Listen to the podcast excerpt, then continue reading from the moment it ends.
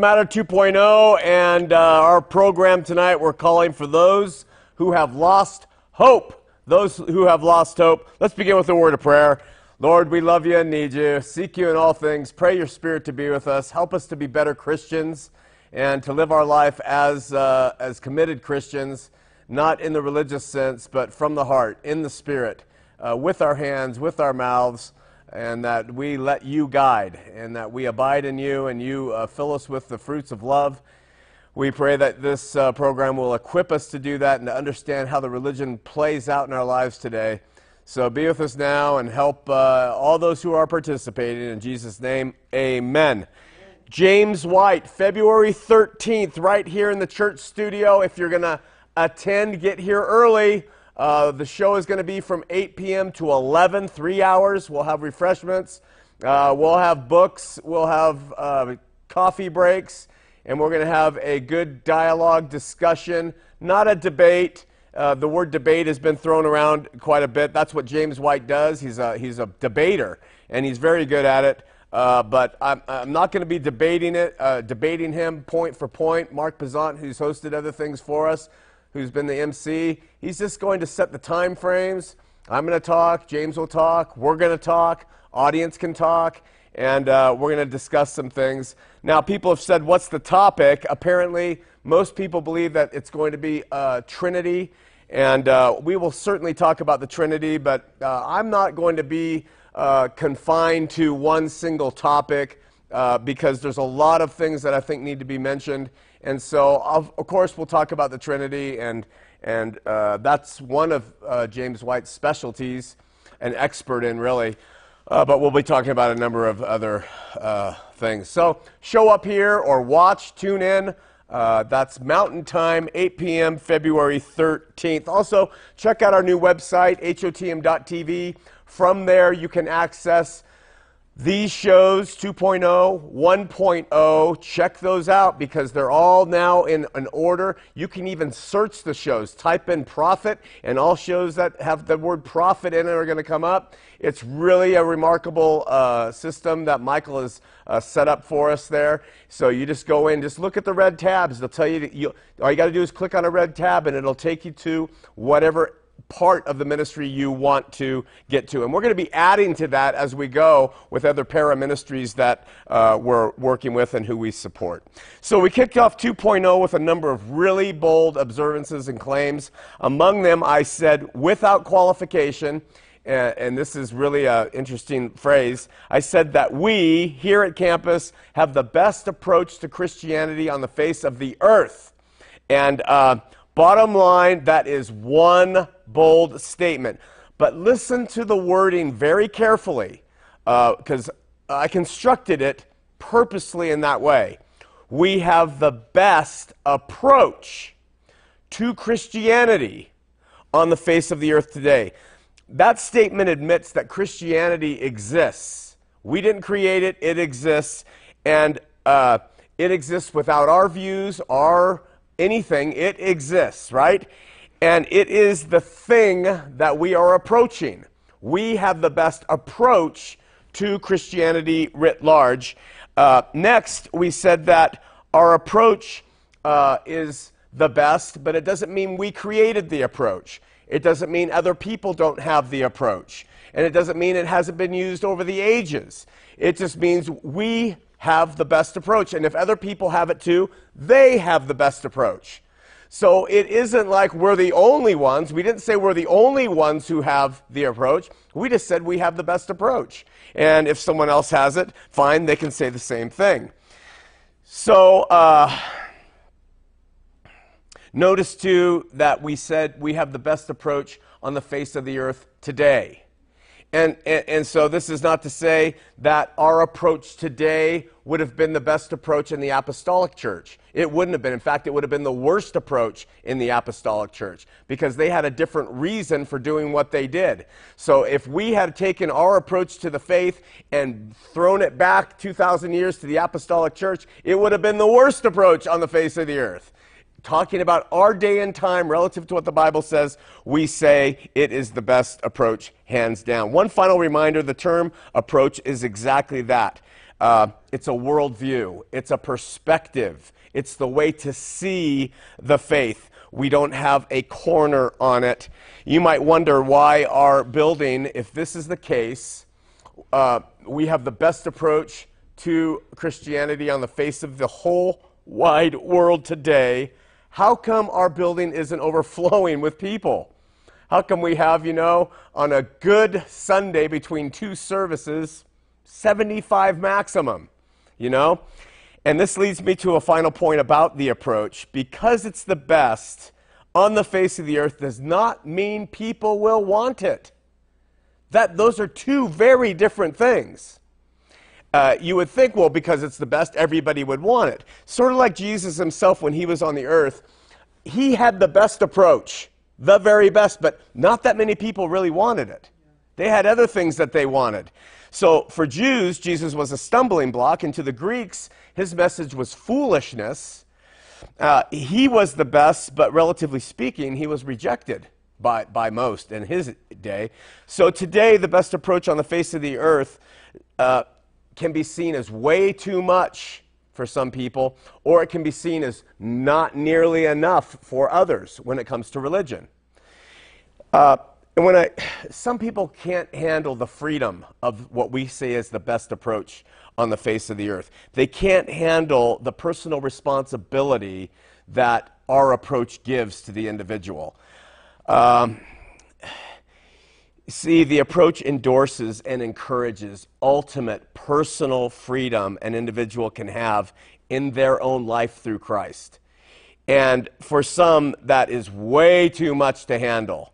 They, some want to be told what to believe, how to believe it, what to do, how to do it. And so that broad brush of freedom is too much. So they go to a church where the freedom is narrowed way down. You need to see God in this way, a Trinity. You need to pay 10% of your income. You need to sign this document that says you will obey these rules. You will participate in this event. And people say, ah, I feel better with God when I get those restrictions on my life.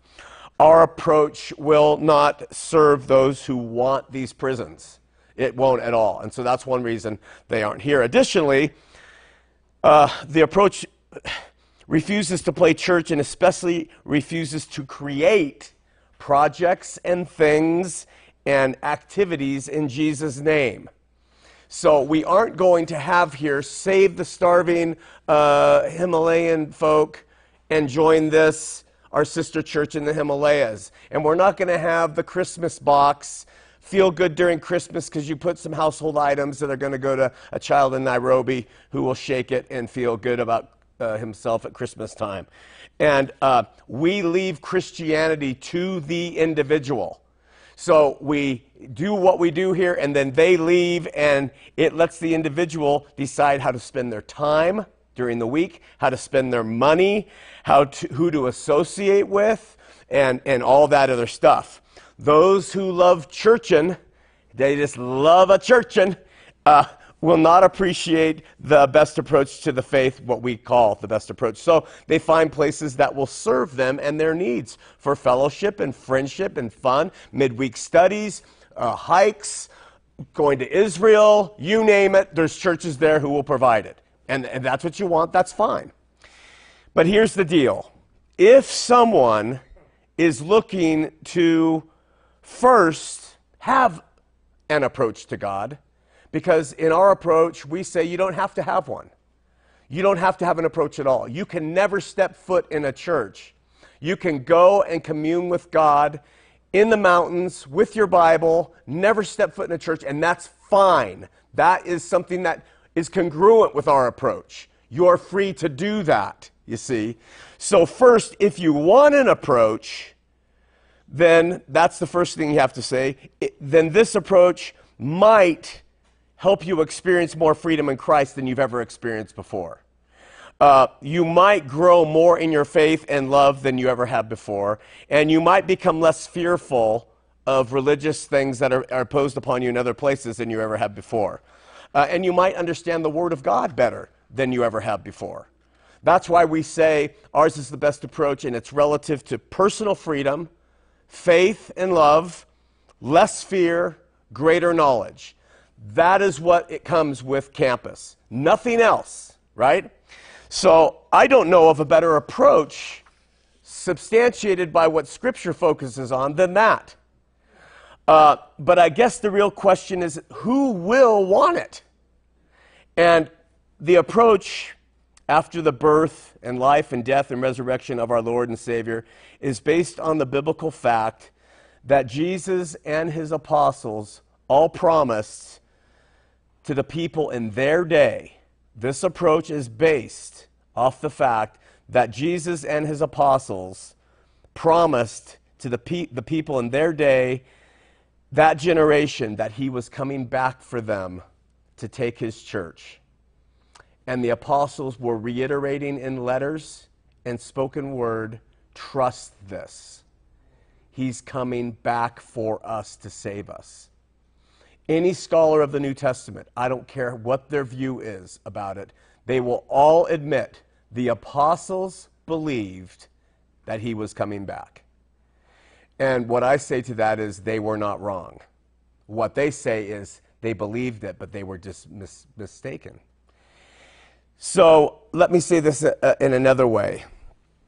If this is understood and believed, that the apostles and Jesus promised that he was coming back for them in that age, then all the factors of our approach are really easy to understand. The scripture tells us that upon Jesus' return for his church, that everything we read about is done. It's fulfilled. It's over. All the material elements of the New Testament church are done when Jesus comes back. That is why our approach is so deconstructed and free, because there's no need for everything else that churches will bring in. When a believer receives this information into their soul, something I have observed happens that is unfortunate with believers. Their main response to this news, once it's come into their brain and they see it, is they step back and they say, Where's my hope? What's left for us? If all that you're saying is true and they check scripture and they find out, yes, this is true, many people say, I'm just chopped liver in God's eyes. We don't matter. Everything that we read about in the, in the Old and New Testament was for them.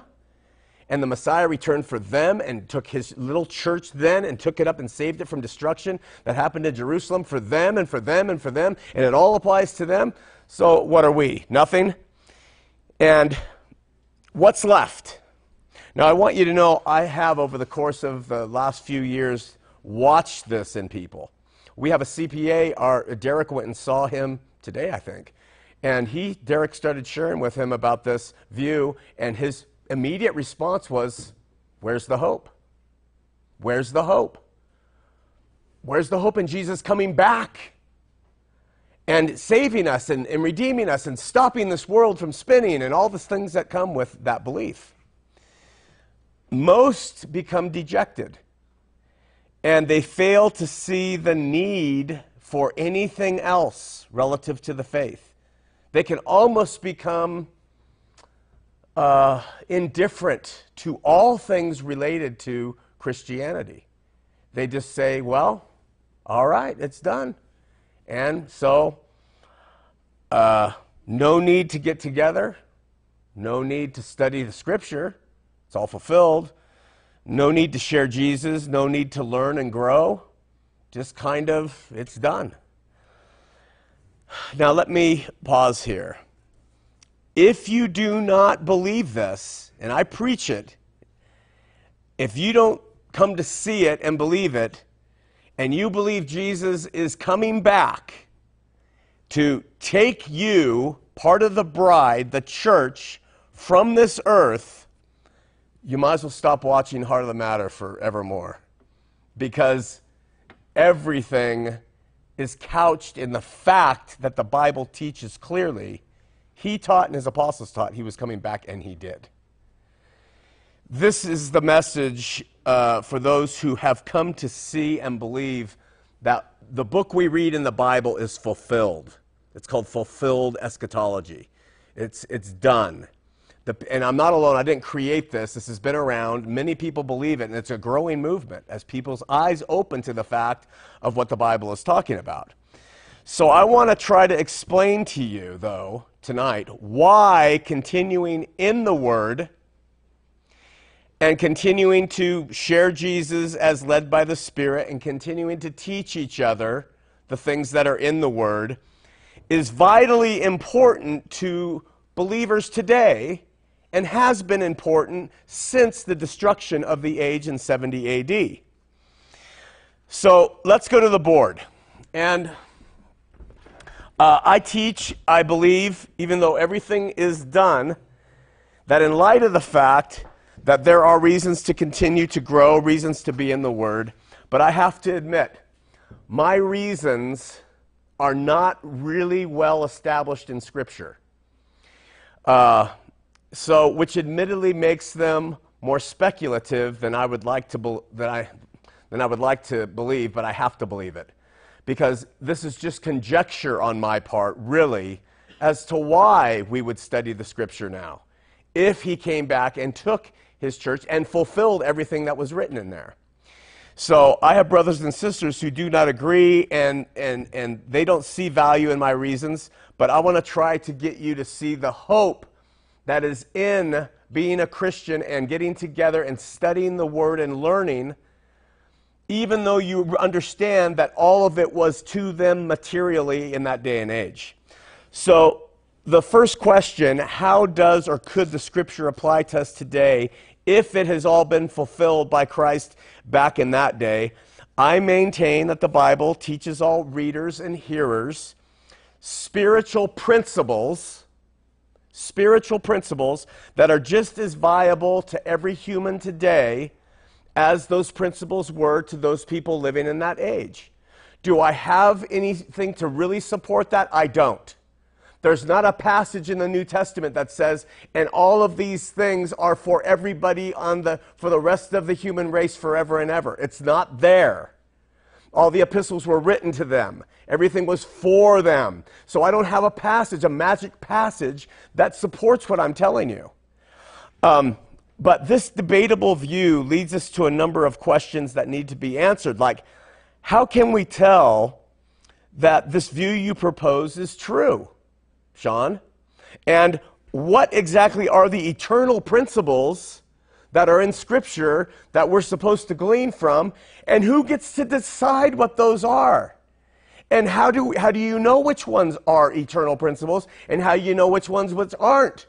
For instance, what it says there about women not speaking in the church, is that an eternal principle? Who gets to decide? Versus uh, a principle like loving each other. Is loving each other just a principle that was applicable then, that's not applicable now, but today we should not let women speak? You know, how do you know is the question. So, the subject is really tricky when we think about it. On the one hand, many people con- conclude that the Bible is telling us everything must be done exactly as it was done then. We do not have any evidence for that. In fact, we have evidence to the contrary, great evidence to the contrary of that. Uh, so while I completely agree that everything within it is complete, I could not disagree more that it, uh, when people say there's no purpose to the Bible, to studying it, to getting together, reading it, to being Christians, applying the principles that are in the Bible today. So let me again uh, use the rest of the time to make my case. One, the material contents of the Bible are no longer applicable to the world, and they haven't been since 70 AD. Two, the Bible itself, my proposition to you, has tremendous spiritual application to all believers, and it is one of the greatest gifts that God has bestowed upon us. When people say, What are we, just chop liver? That Bible was given to us. That Bible, that New Testament, wasn't given to them. They didn't have a collection, they didn't open it up and read it together. They had some letters here and there. They had apostolic leadership then. They had the Spirit in abundance then. They didn't have the New Testament. So they went by something completely different. But when it was gathered and collected and, and decided upon and provided for us, especially since the, the advent of the printing press, that's a gift from God to us to understand what He did do with them materially. And, and the gift that Jesus is to us today and why it is there in a historical setting, you see? So that is my first point. The Bible that we have today was not available to the apostolic church. Um, it was available later in what I say is the greatest gift, besides the Spirit, today, because the Son came and was for them, but the Spirit came after, who seek Him in spirit and truth. It's the, one of the greatest gifts we've got. In harmony with this, we can no longer say, What about us? Are we just chopped liver? Where's our hope? Where's our guidance? Where's our apostles? We have that word. All right. Of course, you know I have opinions about our abuse of that word and are using it as a tool to hurt each other with. That was never its intended purpose, but uh, I think it's a living, wonderful gift to us now. Everything is complete materially, uh, and God has certainly gifted seekers of truth with His written word, but those who take it and abuse others with it, dividing people up and trying to play church with its contents, which has happened, happened tens to hundreds of thousands of times over the past 2,000 years. Men have been doing this and doing this and doing this to no avail. God knew this would be the case. He knew this was going to happen. And since everything is done materially, the seekers and lovers of the truth take that Bible and use it rightly. And that's one of the beauties of it. Those who are His take it, read it, they learn spiritually, they grow personally, and they become better Christians, more loving people because of that. People who use it wrongly are outside of that picture. It's a gift given, and God says, What will you do with it? Some people take it and, and abuse it and abuse others with it. Others take it and it lets them humble them and break them and bring them closer to God by the Spirit. So that is, uh, that's one reason He gave us that gift. I think it sorts the, the wheat and the tares. And we become legalists or we become lovers. We become abiders of the law that we impose on everybody else using its contents, or we read it and we just rejoice in what the Spirit teaches us by and through its contents. Get it? Just because there are those who abuse the gift and abuse it badly does not devalue the gift to those who love the Word of God. One more point on this. The major proof passage that religionists use today to prove that the Bible's contents are applicable now as they were then is one and I've covered this before recently 2 Timothy 3:16 in the King James says all scripture is given by inspiration of God profitable for doctrine for reproof for correction for instruction in righteousness and today the religionists and the zealots take the Bible and they quote that passage and say see that book is as much applicable to us today, all scripture. But the interesting thing, as we pointed out a few weeks ago, is that the King James is a really bad translation of that passage. And that, in effect, our best scholars say that passage actually reads any words that are inspired of God are profitable for doctrine, uh, uh, for reproof, for correction. So, in other words, all scripture and this is scripture, every word of it is God's, turns to being any words that are God's are good for uh, profitable. So that allows us by the Spirit to read and see what was of God, what was of men, and this will frighten everybody. Oh, no, no, no, no. Then you're getting away. Now, y- you can do that by the Spirit. You can see what is of God and written to us for our benefit, and you can see what doesn't have a place, and maybe even what was added by Paul or Peter or others. And there's plenty of passages in the Scripture in the New Testament that are not inspired of God to pass down to us today. Plenty of them, and you can see that if you're a reasonable soul by the Spirit of God. So I think that's interesting uh, caveat relative to that passage. Point number two. So my first point is the Bible was written to them materially, and it is for us spiritually. Second point, the Bible says that the Word of God is purposeful. Uh, it was written to us, remember? It was written to them, but it's for us, and it's purposeful. What, where do I get that? For the Word of God, whatever words in the Bible are the Word of God, is quick, powerful, sharper than any two edged sword, piercing even to dividing us under the soul and spirit and the joints and marrow, and is a discerner of the thoughts and intents of the heart. When a believer who's seeking God in spirit and truth reads a passage by the Spirit, that word of God does exactly what is said right there. It says, wow, wow, wow. It cuts you up. It says, all those soulish ideas I had in my heart, shut, gone. Here's the Spirit, boom, gone. It's a discerner of the contents of the heart. Now, that is an applicable rule of thumb, so to speak, that was given to them but that passage right there, I'll bet my life on it, that that passage right there is God speaking. And he says, When I speak, it's my word is quick and powerful and sharper than any two edged sword. And let me tell you something, it's going to it's gonna cut you up like Ginsu knives, and it is going to leave the things about me in your mind, and it's going to cut the dross of you out. That's what the word of God does. Jeremiah says, His word is fire, and the people are wood. So that, that is one of the part of the gifts of the Word of God for us now. Point number three. Because everything's fulfilled, I suggest that we begin to start to say what are biblical policies and practices that are no longer applicable, and what are biblical principles. Policies, practices, not necessary, principles. All right? And as an example, uh, I'm going to get to the board and I'm going to quickly give you an example of what some policies and practices are that are talked about in Scripture that we, there's no reason for them in our lives anymore. And then I'm going to go over here and I'm going to talk about some of the eternal principles that any reasonable Christian can see when you read a story that teaches this versus stories that teach these, there's a difference in how they would apply to us if Jesus has come back. All right? So, uh, Sorry for the small space. First one is genealogy. Don't need them. Forget them. Forget endless genealogies. It even says it to them. Circumcision. I mean, even to discuss it, I don't even know how to spell it. forget it. Your boy has it, he has it. He's an anteater or he's a helmet head. It's one of the two. It's over. We don't even have to talk about it. It doesn't matter to God, right? Here's, here's one people think water baptism. Policies and practices. Has nothing to do with salvation by Christ Jesus shed blood by faith. Nothing. So you get sprinkled, you don't get sprinkled, don't, you don't, you don't get baptized, you do. You and God.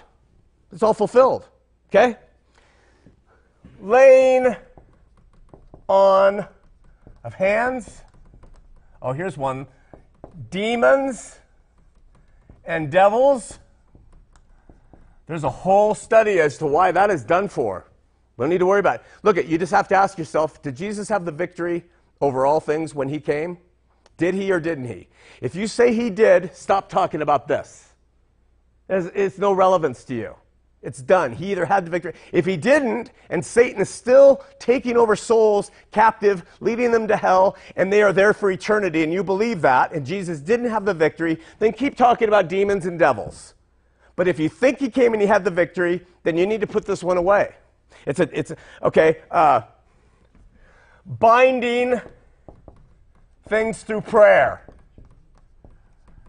Tithes. You know my talk on that one done. Uh, attempts, attempts to heal. God is either going to heal or he's not. You pray, he's going to heal him. You pray, he doesn't heal him. It's up to God. It's not your faith or lack of it. It's not all the things that were going on there. It's fulfilled. God's will is done. If someone lives, they live. If they don't, they don't. We praise God in the meantime. We can get away from all the policies and practices of trying to heal people, even though uh, it's never going to happen. Uh, organizational development. Uh, and we're talking about how the churches are structured, whether you're an episcopos or whether you're uh, uh, the council of the people or whether you're this or elders led or deacon led. All that stuff, forget about it. Done. Gender differentiations. You know, saying women can't do this, only men can do that. Done. In Christ Jesus, there's no male, and no female, no bond, no free, no black nor white, no races. All of it done, if you believe that. Public tongues, public expression of tongues. Unnecessary if it's fulfilled, in my estimation. We could talk about it. Apostles, they had their time and place, they did it. Of course, people are sent like apostles are. Threats of hell, threats of second coming. I just watched a show the other day, and someone said the line, You are slower than Jesus' second coming. That's what they said. Why? Because it's true. It is that we've been preaching it and talking about it, and if you just read the word, it shows you. He said he was coming in 40 years. He did. The apostles said it, you know. Uh, I think excommunication is the stupidest thing, uh, you know, in a, in a religious sense. I see no need for it. Everybody knows the people sitting in the pews here in the church today are sinful. You start excommunicating one, that's a slippery slope. You might as well, everybody just might as well walk out and leave the church empty. Of course, we don't play by that. We, we have all sorts of reasons why we're going to still tell people to leave the church. It's amazing uh, the piety that we have. No. You know, we are all sinful.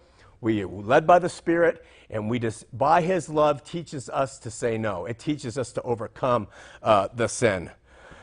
Uh, we don't have to be worried about physical salvation. And what I mean by that is that we don't have to worry about Jesus coming and us being raptured and us being ready for his rapture. But what we do need to be worried about is when you die, and you never know when that's going to happen, and being ready to be taken up to him and to receive your body and to be judged and all that. That's, that's still in play. That's a principle that's still in play. We could add that over here. But in terms of you better be ready for the physical, that's done if he came, right? And we need to, uh, I think, and I could give this contextually, diversity of gifts. Yeah, it's, I mean, that we have them and we express them, but they aren't the same thing as Jesus having his church prepared by the believers then to come and take it and how they would play then versus how they play now. The body is a body of believers uh, religious restrictions of every kind, Old Testament repentance models. If it's done, it's done. All that stuff. Uh, religious authority of every kind, religious judgments of every kind, uh, affiliation with the nation of Israel. Let me tell you something the nation of Israel was done for at 70 AD. Done for. Study the book of Revelation and read the historical, secular accounts about what happened to them in 70 AD. Done. They're over. This is not anti Semitic. But there's no Jew, in my opinion. There's no Gentile. We're all, chil- we're all creations of God seeking to be children. And if you're a Jew, it doesn't matter. You got to come to God the same way, by Christ. There's no nation that we, we still play to politically. It's done. They're over. In fact, I don't think they even know who's who over there. And there's a great, I, there's a great thing going around that says no one even knows who a real Jew is anymore because of what happened in 70 AD. All right, so I think you may disagree or agree with those. I'm not going to write them over here, but spiritual regeneration is a spiritual principle that I think happens, and I'll testify it happened to me. That is a reality. Uh, the Beatitudes are a reality. The Sermon on the Mount, the principles of the Sermon on the Mount, humility is a spiritual principle. If you're reading the New Testament and the principle's humility, that applies. If the way to be humble is to wear and tear, rent your clothes, I don't think it does. You see how you would do it? Uh, kindness, peacemaking, forgiveness, long suffering, trusting God in all things, constant communication with God, selflessness, love for all people, spirit mind over fleshly mind, spiritual principles, abiding in the New Testament, proper application of parables, taking up your personal metonymical cross and walking with Christ, dying daily to Christ, spiritual principles, all there, not literal, spiritual.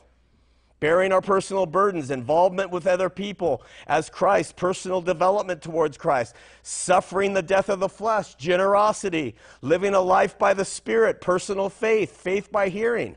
Let me add one more, because this leads us into the final point. Over here, let me tell you something that I think is a policy and practice that is gone because Christ came. The Great Commission. Why do I say that? Because the onus for everyone to constantly be going about sharing Jesus out on the street, saying he's coming, get ready, you need to hear about him, takes on a completely different complexion here back in their, their day because he was coming to us today. It's a different thing. The onus isn't to have a church that's based off the Great Commission and you're sending people out constantly. Now, understand on the other side, a spiritual principle definitely is planting, that means sharing Jesus, and watering, that means teaching Jesus. These two are principles that will always abide but it has to happen by the Spirit. It doesn't happen because Jesus told his specially trained apostles, now go you into all the world, which is really go into all the land. That's what he said to them. You can't take that now and assign it to us as missionary efforts, but you can say everyone should, by the Spirit, be listening to what God has. And when you get on that bus and you're sitting next to someone and the Spirit says, share Jesus, you do. And if the Spirit says, don't bother, you don't. And if you say, well, should I not bother? And the Spirit says, don't bother, it's okay. You can relax on this one.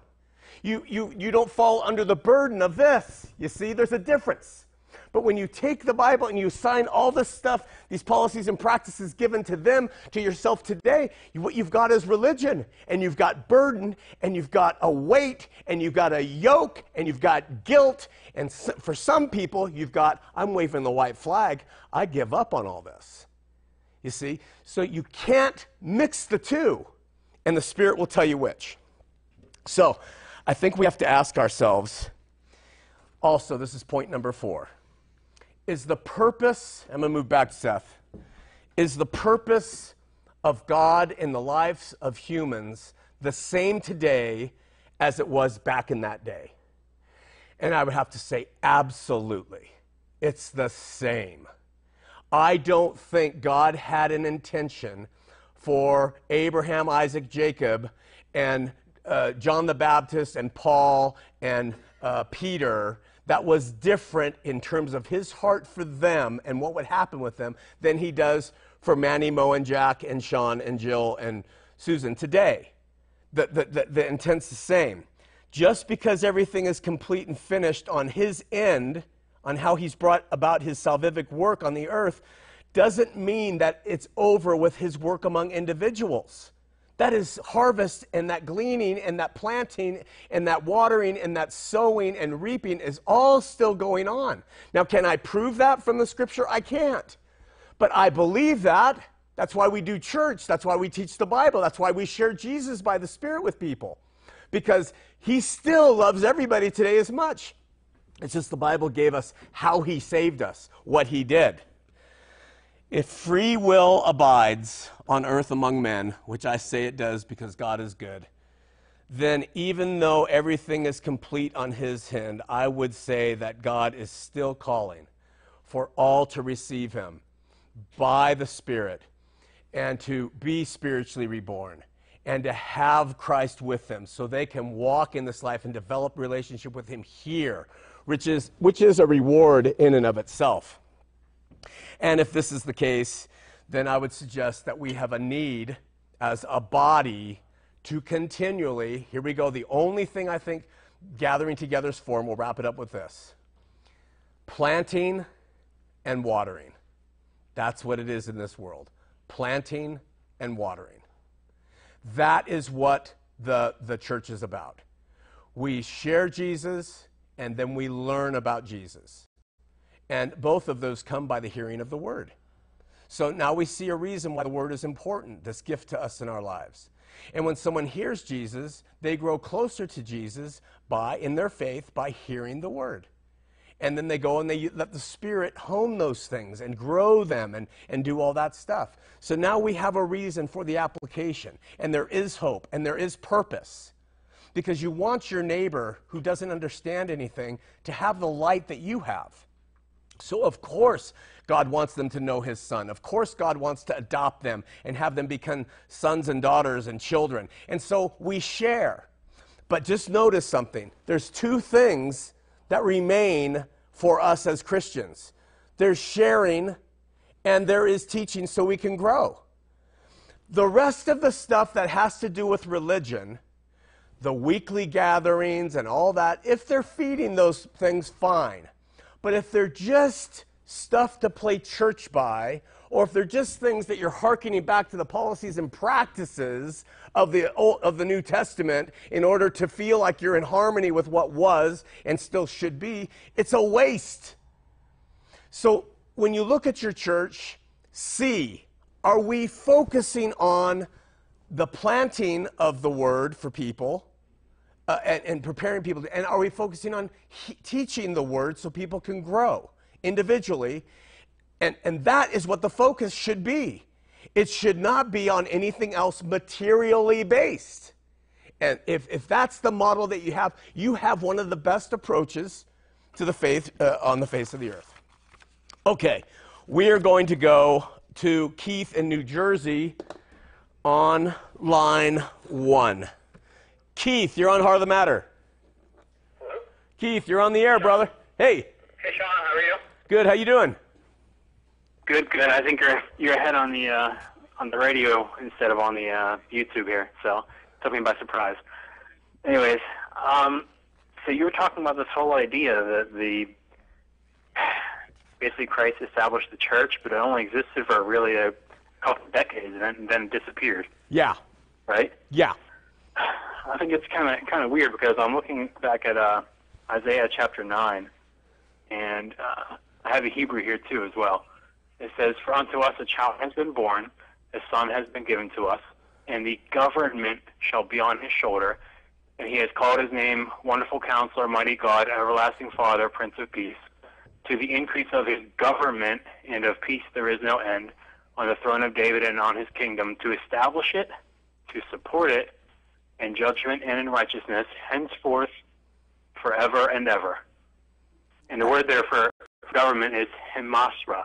The word for kingdom is mamlakto. Mam, the government is used twice there. He doesn't use the word kingdom, he uses the word government. Don't disagree with that in the least. Absolutely agree with it, Keith. Okay, so where's the government? It says it'll be there forever. He'll uphold it forever. It's, an, it's a spiritual government that operates by the Spirit in the hearts of the individual.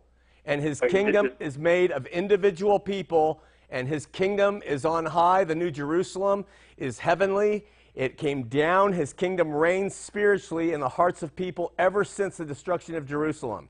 His government will never end. His kingdom will be eternally based this way, and that's why I don't think there's ever going to be an end of the physical world. There's nothing in Scripture that says there will be. It's going to continue to go. And there's another reason why we want to share Jesus is because you're adding more and more people to that kingdom spiritually, not materially. What did, what did Jesus do with the kingdom in Matthew 16 and Matthew 18? I don't know. Tell me. Well, he handed the keys of the kingdom to a person, a single person, by the way. He gave authority uh, as rulers over the kingdom to the other apostles but he gave the keys to the kingdom to one person. And he, uh, right there, Grace is quoting from I think it's Jeremiah 22, where the uh, the king king of Israel gave the keys of the kingdom to a prime minister. The king remained the king, but the prime minister had authority over the kingdom. Okay. And Jesus basically quotes word for word there when he gives the keys to Peter. Okay. So let me ask you something. The, uh, let me ask you something, and this is the way I interpret, and then you clarify for me. I, I believe, Keith, that when he gave those apostles who he trained firsthand and picked, who were witnesses of his life, death, and resurrection, and gave their lives for it, that Peter was the one who had the keys, and the keys do what? They open doors, they open things up. So, who was the one who spoke on the day of Pentecost? It was Peter. Who was the one who took the gospel to, it wasn't Paul, to the uh, Gentiles first? It was Peter.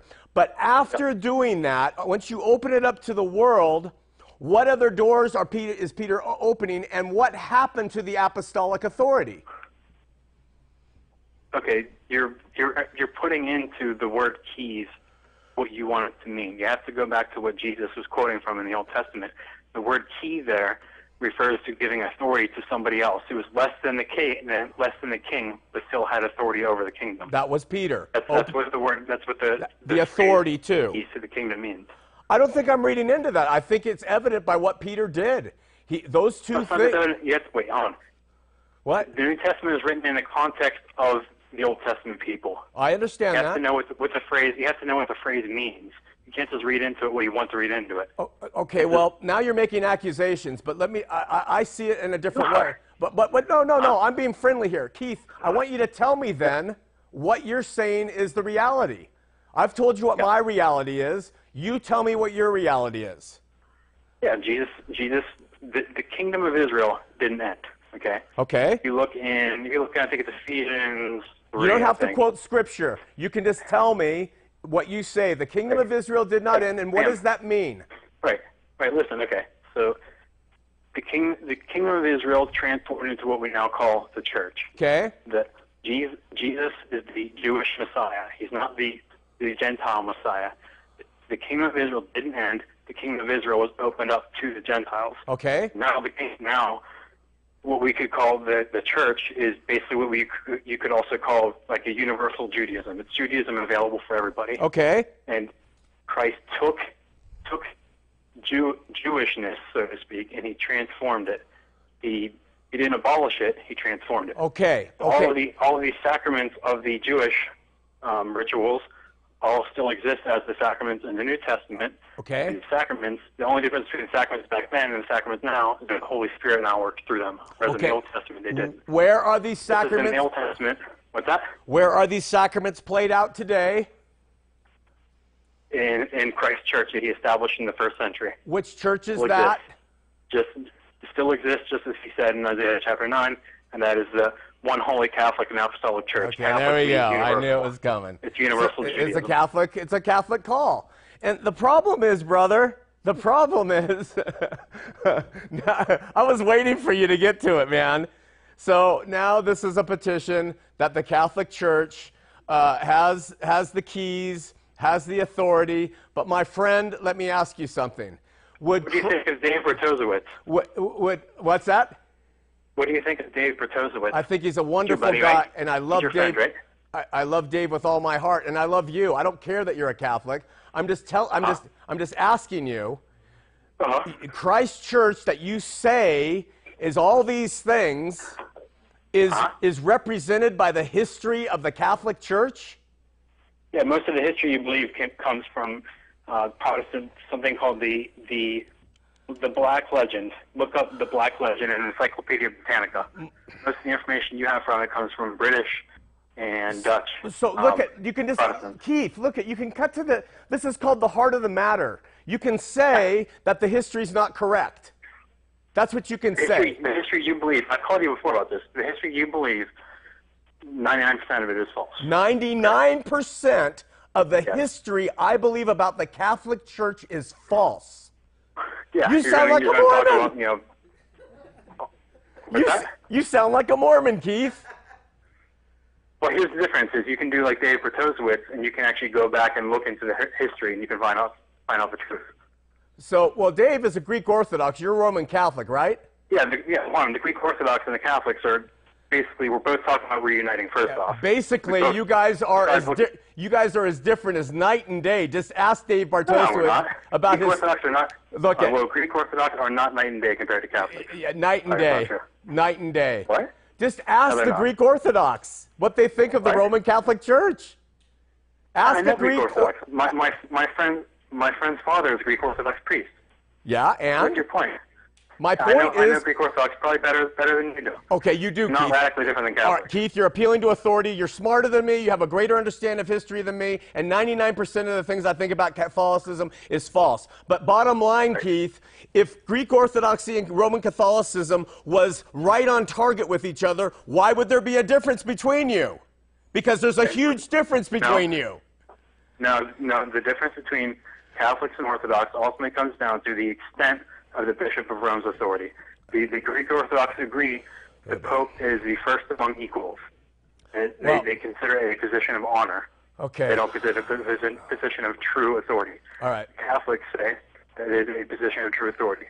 That's the, that's the ultimate difference. That's the ultimate difference. Well, Keith, Yeah. I have I have breakfast three times a week with a Catholic priest father of the largest Catholic church here in Utah, and him being a Roman Catholic, he has a very different view of what you're of what you're saying, and I trust his view better than yours. The bottom line is well, but- well, you don't know but- my no, background. wait, wait, wait, wait, wait, wait, Keith. The bottom line is you can be a Roman Catholic, you can be a Greek Orthodox. I don't care. All I'm That's good. saying is this is my view of things, and I have Hey, just about- I have the right, to Right. share it as much as Luther had the right to share Protestantism against the Roman Catholics. Right, and I'm not talking about whether if anybody's against anybody's right or anything like that. The question is, what is historically true? What did Jesus establish? And, and what Jesus established was taken and fulfilled uh, when you look at secular history compared to the events that happened in 70 AD, and it's done. You're, prac- you, you're just playing church as a Roman Catholics. It's just playing church. So that's my final say. You've had yours. Thanks for calling, Keith. Yep. All right. Good. Bye bye. All right. Well, that was kind of fun. Got my blood going. I guess I'm getting ready. The Lord is preparing me for James White. Uh, is uh, do we have anything else? Oh, we have uh, Mark in Canada. You got to be quick, Mark. Okay, Sean, as per our conversation today, uh, hang on one second here. I turn that off. As uh, per our conversation, uh, there's some things, first of all, on that list that I'd probably add into behind you there. Yeah, like But, what? uh, um, so I'm kind of, you're actually swayed me a little bit here and there. I'm going to do more searching. Good. Um, but I did want to say when you know, even though it was funny and everything, um, bye bye fathead. Does it apply now? Because um, it just doesn't. It doesn't make um, a lot of sense if there's no hell, right? So how does how does that apply now? I don't know what you mean. Bye bye, fathead. Well, I used to say bye bye fathead if they don't accept Christ. Oh, yeah. Yeah, well, you know, remember what Jesus said? Uh, what does it profit a man if he gains the whole world and loses his suke, mind, will, and emotion? So if someone, Mhm. if someone, uh, Mark, lives their life and, and resists the calling of the Holy Spirit upon them to receive Christ, I believe that part of their soul will be bye bye fathead still. That there will be in the presence of God a burning away, so to speak, of the dross. Uh, and, and the gold, silver, and, and, and precious gems will remain, and the wood, hay, and stubble will go up.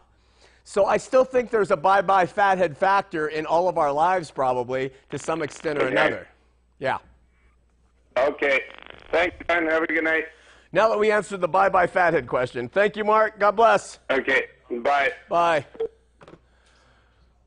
And someone's just called in. Do we have any time left? four. Four minutes. We're waiting on Wendy to stop flirting with our caller. Lusty Wendy, you're married. Line one. Well, you made it through our screener. She's really tough. Who's this? This is Brock. How you doing, Brock?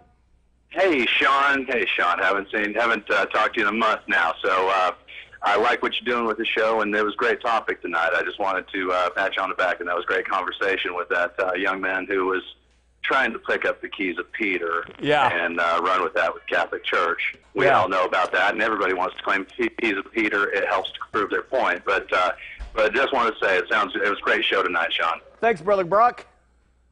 Is that it? What's that? Hey, you're, That's it. you're the man. That's it. Thanks for the support. Love you, brother. Love you too, Sean. Talk to you later. Okay, bye. Well, listen, remember, uh, James White, February 13th. Uh, Brother White is, I mean, he's debated Bart Ehrman. Uh, he's debated Muslims. He debates uh, anti Calvinists. He debates Catholics. He debates Mormons. He debates everybody. And so he's kind of Matt Slickish in the uh, fact that he knows his scripture and he's going to bring it. And um, some of the Protestant churches in this area are promoting this already and uh, saying he's coming to defend the glory of the God of the Holy Trinity. Uh, that's what they actually call it the glory of the God of the Holy Trinity. And so I, I look forward to that discussion, and it's going to be civil, and we have uh, everything in place. So we hope you'll join us here. If you don't drive down, uh, join us here live on uh, February 13th, 8 o'clock to 11, and watch this unfold. I'm going to say something now. It's going to be deemed a little bit, uh, I don't know, maybe uh, not humble, but I think what is going to happen that night, not because I'm involved and not because James is involved, but representationally, I think it is perhaps one of the most important things that is going to happen in Christianity uh, in this era. It's one of the most important discussions that are going to happen because what we have is a man who represents all of church orthodoxy, the patristic fathers, church history, relying on tradition, and uh, taking the word and using it to create his points, versus another man who says, It's done. You don't have the right to do it. Forget about it. It's over. Jesus is Lord. Let's let all of this die and let the faith go from your objective demands on people to a subjective experience for the individual. We'll see you next week here on Heart of the Matter.